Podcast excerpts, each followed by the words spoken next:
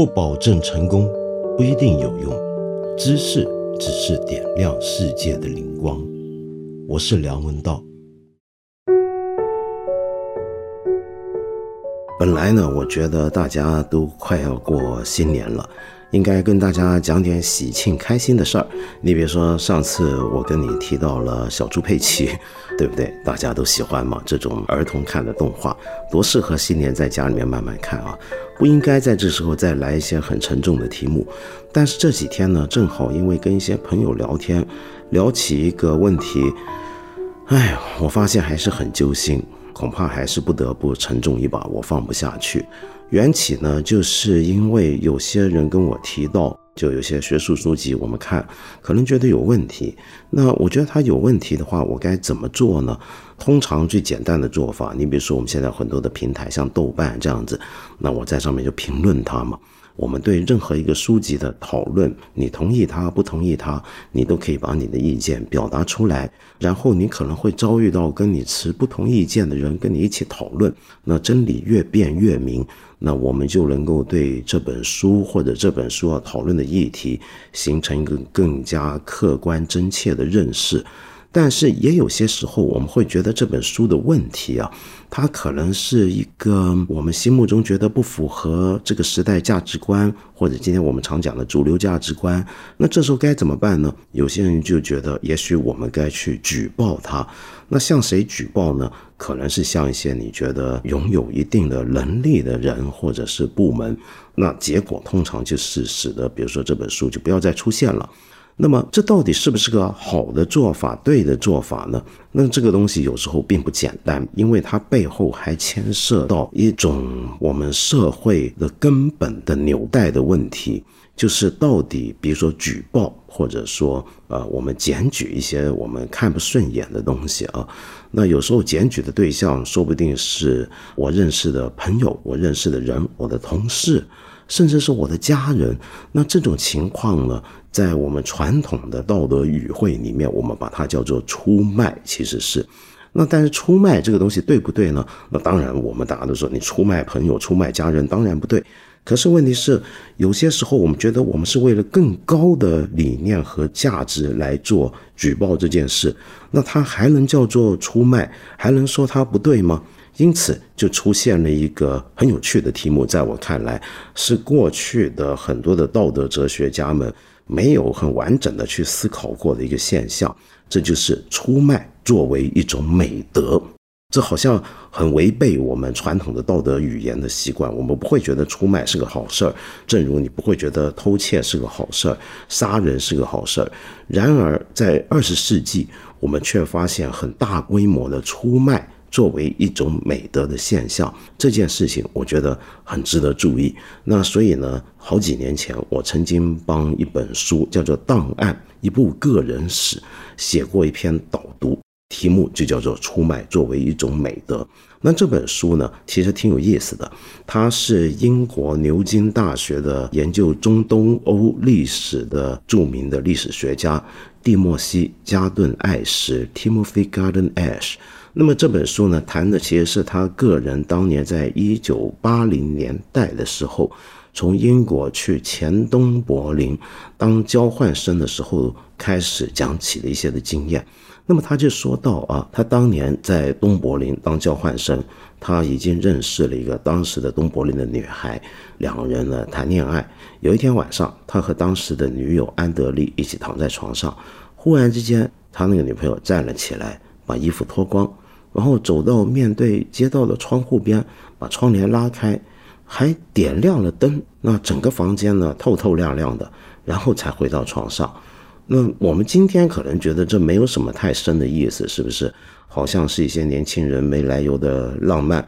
可是啊，这个 Timothy Garden Ash 在几十年之后，他在牛津大学当教授教历史了。他忽然之间怀疑起这件事，他在想。哎，他当时的那个女友安德利，会不会是当年东德当局安排在他身边的线人？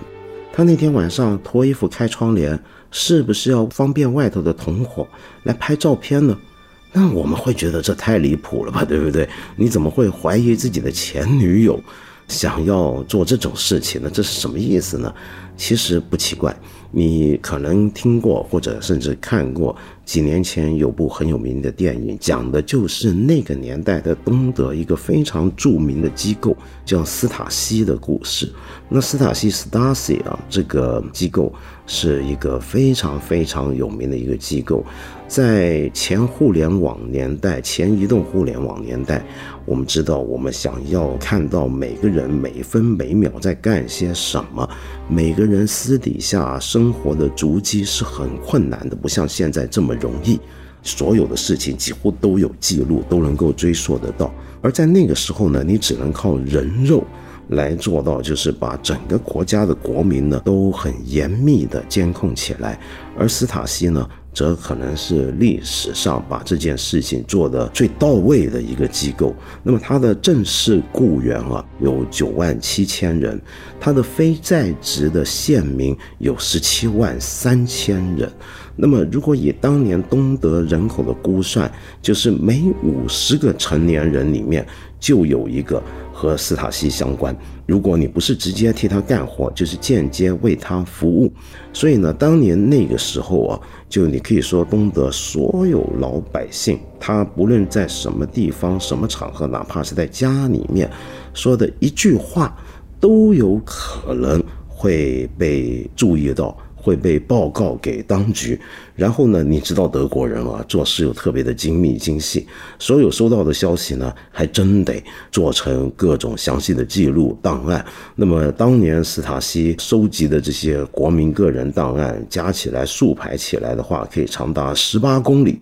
那么，呃，蒂莫西·加顿·艾什，那么因为他研究这段历史，他就重新回去看这些档案。那么他研究这些档案的时候，他就很自然的想到了自己当年那个小女友啊，干嘛半夜起床开窗帘、脱光衣服、开大了灯对着窗户站？那是一种性癖好吗？恐怕不是吧。应该是想要故意让这个场面被外头人拍下来，呃，为什么要这么做呢？那当然是因为 Timothy Garden Ash 他是个英国青年，他跑来东柏林当交换生，那会不会有什么不可告人的目的跟用意呢？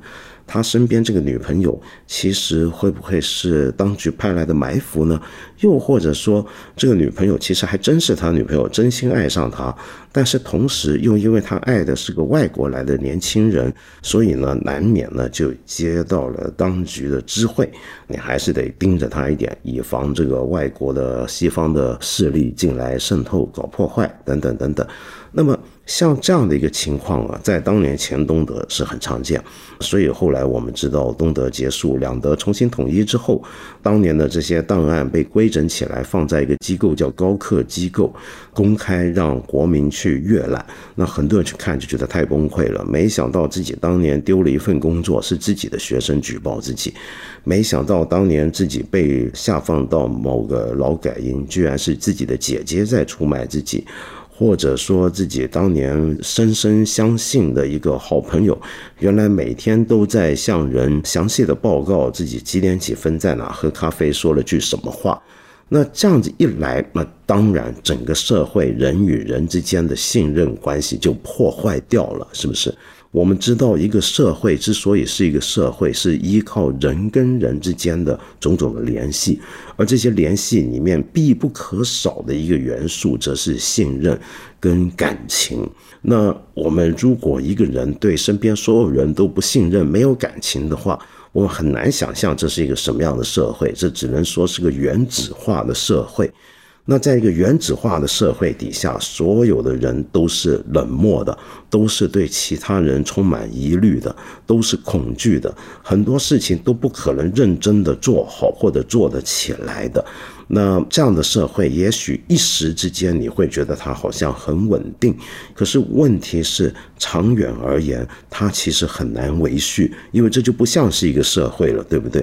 那么说到这一点啊，在那个年代，曾经有一个故事非常非常有名。我记得我以前年轻的时候还在别的书上面读过这个故事。那这个故事呢，背景是发生在一九三二年的九月三号，有两个男孩啊，就死在了一个地方叫格拉西莫夫克村旁边的森林。他在西伯利亚西部，当时的官方报道说他们是被亲戚杀死的，很残酷的杀死。年长的男孩十五岁，叫帕夫利克。那么他为什么会被杀呢？他们两个原来是因为那个帕夫利克是当时的苏联的少先队的积极分子，他向苏维埃举报了自己的父亲，说他父亲是个富农，那所以亲戚们很不满意，就报复了，然后就把他杀掉了。所以当时的报刊跟警察呢，就把这个谋杀案当成一个政治犯罪。被害的帕夫利克是少先队模范，而杀他的人则是富农反革命分子。到底帕夫利克是个什么人呢？这个帕夫利克呢，其实啊，他不是少先队员。为什么？因为那条村子当时根本没有少先队的组织。然而，这个年轻人是从小就很憧憬，想要加入少先队，是个积极分子。开学之后就参与了很多的宣传工作，跟警方的关系很密切。而在他那条村子呢，是有个问题的，就那个村子革命成功之后改造没有完成，还是有很多人很顽固的，不愿意接受集体化农村的改造，私藏很多自己的粮食啊、田土啊，有些东西不愿上缴啊。所以也就是说，阶级成分呢还有很多的问题，很多人是可以被列为富农的。所以呢，这个很积极的年轻人，既然受到了这样的一个教育，他就开始常常举报犯错的邻居。很多村民几年后回忆，把他叫做烂小子。那么他的爸爸啊，是抛弃掉了他的家庭，喜欢上了另一个女孩子。所以这个小孩呢，帕夫利克一直对他的爸爸怀恨在心。他的妈妈呢，则是一个农民，是个文盲。又因为他的爸爸的出走，所以精神失衡，妒火中烧，所以呢，也可能曾经鼓励自己的儿子打小报告，去报仇，去举报他的爸爸。那么后来呢，果然举报了他爸爸，然后他呢，这个帕夫里克还当众谴责父亲的罪行，那么父亲是受到审判，然后他的爸爸呢就说：“哎，我是你的父亲啊。”然后这个男孩就告诉法官：“是的，他曾经是我的父亲，但我已不再认他为父亲。我这样做不是作为谁的儿子，而是作为一个少先队队员。”然后他爸爸就被送到劳改营，后来被枪决了。那么由于有这么一件事啊，那帕夫利克他就觉得自己很了不起了。你看我多积极。我举报我爸爸，然后我爸爸后来还被枪决了，可见我是一个多么优秀的青年人。然后他就开始越来越积极，举报隐藏谷物或者反对集体农庄的同村的村民、邻居、亲戚。所以这就是后来就说这个谋杀案件呢，估计就是跟他干这些事儿有关。OK。这件事呢，为什么那么重要？因为这件事在当时是被苏联政府拿来当宣传，就是说这简直是是个少年英雄。他的被害就是因为他的正确，他怎么样正确呢？他的正确就在于他能够举报他爸爸，他能够揭发他的父亲，揭发他的亲戚，揭发他的村民，揭发他的邻居，揭发他的同学，揭发他的老师，全部都是因为他要一心。向着最正确的这个时代认可的价值方向，然后呢，他的故事被拍成了电影，拍成了戏剧，写成了传记，呃，写进了流行歌曲里面，然后成为一个当年全国人民都知道的最完美的少先队员。那么他有牺牲掉自己父亲的无私的勇气，应该是全国小学生的榜样。要在他身上学到的就是，你跟你的父母、跟你的同学、跟你的老师之间、跟你的村民、你的邻居、你的亲戚之间的关系比较起来，对于国家的忠诚才是最高尚的美德。所以在这个时候，你想想看，我们传统上认为举报是不好的，但在这个时候就不是了，举报是最正确的一件事情。那这就是一个历史上崭新的现象，就是举报作为一种美德的现象。那么这么样子举报下去，产生的结果，其实还不只是那么多的青年那么热衷去举报。而且会带来很多副作用，我们完全能够想象。那么说回加藤爱实那本档案，那本书里面，我们就看到很多的这种举报举到很荒谬的一个例子了。你比如说，有些帮斯塔西工作的线人或者是准线人，那么他在餐厅吃饭，那他发现那个侍应对他态度不好。然后呢，他就在自己的报告里面呢，把它写得很糟糕。那么这样子呢，就能够暴富了。又或者说，有时候是一些工作上的同事伙伴，你嫉妒人家干得比你好，你想抢了他的位置，然后你也去举报他。也就是说，利用举报这件事情呢，来完成自己的私人目的，让自己在事业上面更加一帆风顺。那么在传统上讲，我们都会觉得这太离谱了，这是一个很恶劣的行为。但是在这种时候，哎，它也会变成一种美德。那么到底啊，这是不是一件美德呢？其实你会看到古今中外都没有人能够很堂而皇之的把出卖当成一种美德的。你比如说，你如果有空的话，不妨去听听看。我们看理想 A P P 上面有一档徐本老师的节目，叫做《自由的黎明》，文艺复兴经典。那么其中一部他介绍的经典，就简直是西方文学思想史上最重要的一部巨著之一——但丁的《神曲》。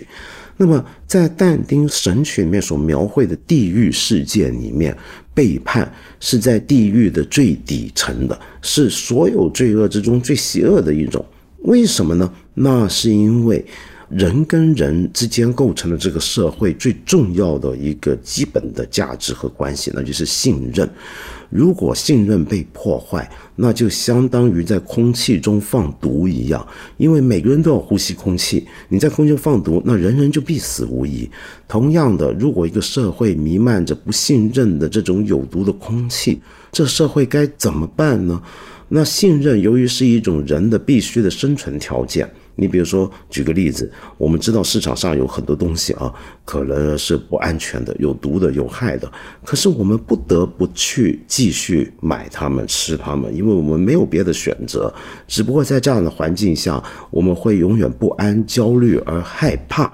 那么，所以呢，呃，徐本老师就认为，但丁这个讲法是有道理的，就是说，信任确实是最根本、最根本的社会价值之一，不能够轻易被破坏。好，那么讲完了啊，西方人怎么样来看背叛、出卖，或者在一定的政治语汇下所讲的举报？那么我们来看看中国人又会怎么处理这个问题呢？这让我想起来一个我们中国常有的一个话，叫有时候这个世界忠孝两难全。你比如说，我们中国人自古以来最看重的是孝道，尤其在儒家传统里面。但是我们也讲忠，是不是？忠孝是两难全的，可是呢，我们要理解古代儒家所讲的忠啊，跟我们今天讲的那种对更高的公价值的国家的忠不一样。儒家所讲的忠是一种尽心做好自己的本分跟职责，这叫做忠。一个人尽心尽力的去做自己该做的事情，你的职位上面要求你的事情。这叫做忠。那于是我们可以举这么一个很经典的故事，跟大家介绍一下。那就是在《孟子尽心》上有这么一个故事，就有这么一个人叫陶印。陶印呢是孟子的一个弟子。那么有一天呢，他就问孟子了，说：“呃，舜呢，尧舜的舜，他是天子，他老爹啊，瞽叟杀了人，犯了法，这该怎么办？就你皇上，你儿子，你天子啊，你老爸杀人犯法，该怎么办？”那瞽叟这个人物啊，在古史里面呢，从来都不是个好人。那么好几次还差点想杀掉自己的儿子，就杀舜。舜大家都知道是个圣明的君王，是不是？好，那孟子怎么讲呢？那孟子说，那人怎么办呢？就叫高陶秉公执法吧。高陶又是谁呢？是当时舜底下一个大官，是有人认为是中国司法之主，是个公正无私、铁面无私的一个司法官员。就说这个瞽叟就交给他。那陶印就说，哎。那不对呀，那舜能不能够就寻个思网看一面救一下自己的老爹不行吗？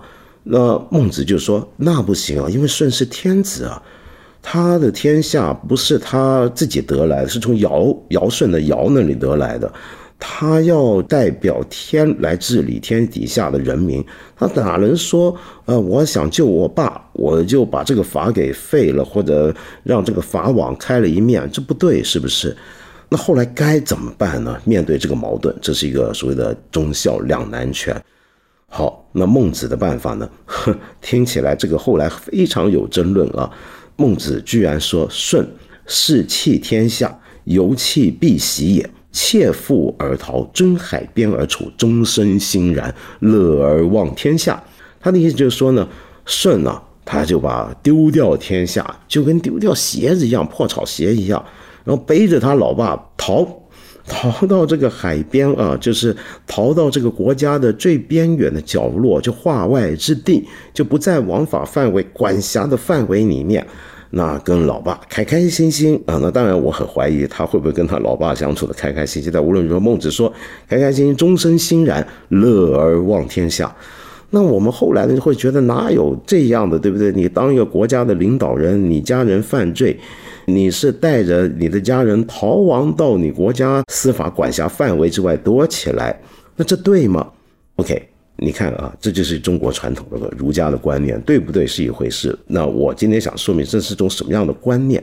就在儒家传统、中国传统看来，这种对父亲的，你说要举报、出卖或者把他送交司法也好，怎么样不合王法也好，你要去搞他，无论如何都不能接受。这不是一个中国传统。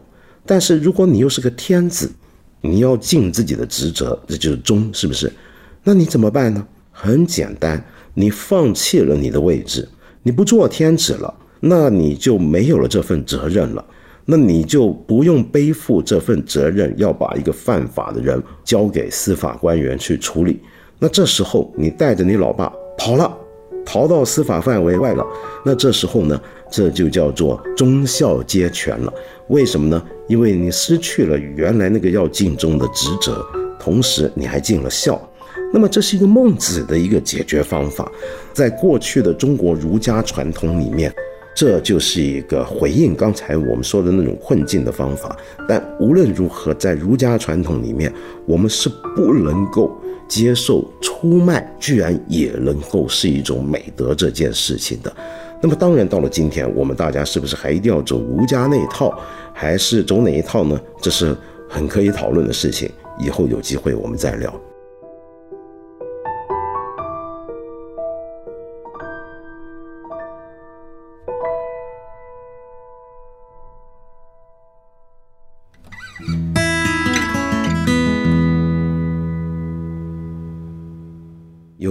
朋友叫做张，呃，你问我这么一个问题，我觉得挺有意思。你说我们看理想很多档节目都是实讲的形式，所以你很想知道是怎么考虑的呢？因为你觉得这些人为的东西好像总喜欢凑整数或者某些特定的数字，比如说十全十美、六六大顺。那么你觉得你以前也不知不觉有这样的倾向，但现在觉得这开始是自欺欺人的做法。世界上哪有这么多的刚刚好呢？所以你想问一下，这是什么样的一种心理？嗯，简单的讲啊，你的说法我非常同意。其实，尤其我们中国，大家可以注意一下，新中国的许多的口号都是带着数字的，比如说脍炙人口的五讲四美三热爱，这是为什么呢？曾经有学者专门研究过这个问题啊。那一来是因为我们中文语言的一些的特性。我们喜欢一些很工整的语言，比如说我们的诗词发展出一些的比较严整的对仗。但是另一方面呢，则是出于宣传的考虑。你要想到，在新中国刚刚建立的时候，其实中国还有很多人是不识字的。那么，怎么样推动一些新的社会价值观呢？那最好是让大家方便易懂易记。那于是呢，用一种数字化的、规模化的凑整数的方法，来归纳我们所要主张及宣扬的一些的条目，就是一个好办法了。那么，至于为什么看理想的节目也要这么做呢？这除了刚才我们说的背后的许多的文化、心理跟习惯考虑之外，最简单的呢就是因为，呃，出于商品考虑。我们今天要在这里做一个付费的这么一些的节目，那怎么样去计算它的单位价格呢？那你就会发现，把它们形成一定一定的模式，好像就比较容易。那么这么做是不是有点歪曲了我们所要表达东西的内涵？比如说，我们接下来有一个节目讲社会学，我们可能要做三十集，但是你可能会说，为什么是三十集呢？也许这个老师觉得讲社会学，他发现得讲到三十三集才刚刚好。那我们讲三十集有道理吗？嗯，对，这个批判是很对的。其实说不定真的得三十三集才能讲好。那为什么要三十集呢？我又有另一个思路供你参考啊，张。呃，我以前写东西啊，刚刚开始写作的时候，我做这么一个练习。在我们那个年代，我们还是用手在原稿纸上头的写。那稿纸呢，通常一张不是四百格就是五百格，也就是说你怎么写，那这一页写满了就是四百或五百个格子把它填满，是不是？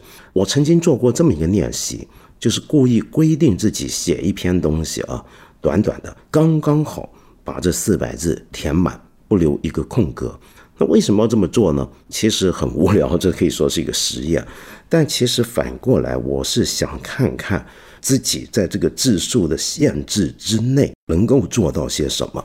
很多时候，我们觉得做创作。做内容的人，我们要做表达的东西，应该要跟随着我们要表达的内容的逻辑来发展，而不是这些外在的数量的形式的限制。但是呢，你要了解，有时候没有这个外在的限制，你想天马行空的想要去发挥自己的创意的话，你有时候反而会觉得不知从何着手。这些限制外在的这些物理的或者数字的级数的字数的画幅尺寸的限制，有时候你不要把它想象成限制，它有时候是一种条件。英文里面的 condition 这个字很有意思啊，它又是限制又是条件，意思就是说它固然是个限制，局限了我的创作的范围跟这个呃容量，但是另一方面，它其实也开启了一种可能性，一个条件。使得我在创作的时候有一定的方向，有一定的规模可循。这就是为什么，比如说，你看画家画画，他不会说我就在一个无限大的画布上面来展开我的画，他会在一个已经裁好的一定尺寸的布上面来工作。嗯，当然，我们做创作，比如说做一个雕塑，我原来想象中。这个雕塑的体量有多大？我可能会用到多大的材料或者多少的材料来组合？但是反过来，你也要接受这些材料本身带给你的物理的局限。那么这些局限，它一方面是个局限，但是一方面也会使得你更好的去想，我怎么样去利用这些局限，转化这些局限，使得局限变成一种可以被超越的一种优势。其实这是一个很有趣的一个话题，你说的对。也许将来有一天，我们可以做一期节目，专门来谈谈这个问题。我们八分这个节目每星期三、每星期五都会在看理想 APP 和看理想微信公众号同步更新，欢迎你给我留言，提出你的问题或者建议。我们今天就先聊到这里了。下期节目再接着谈。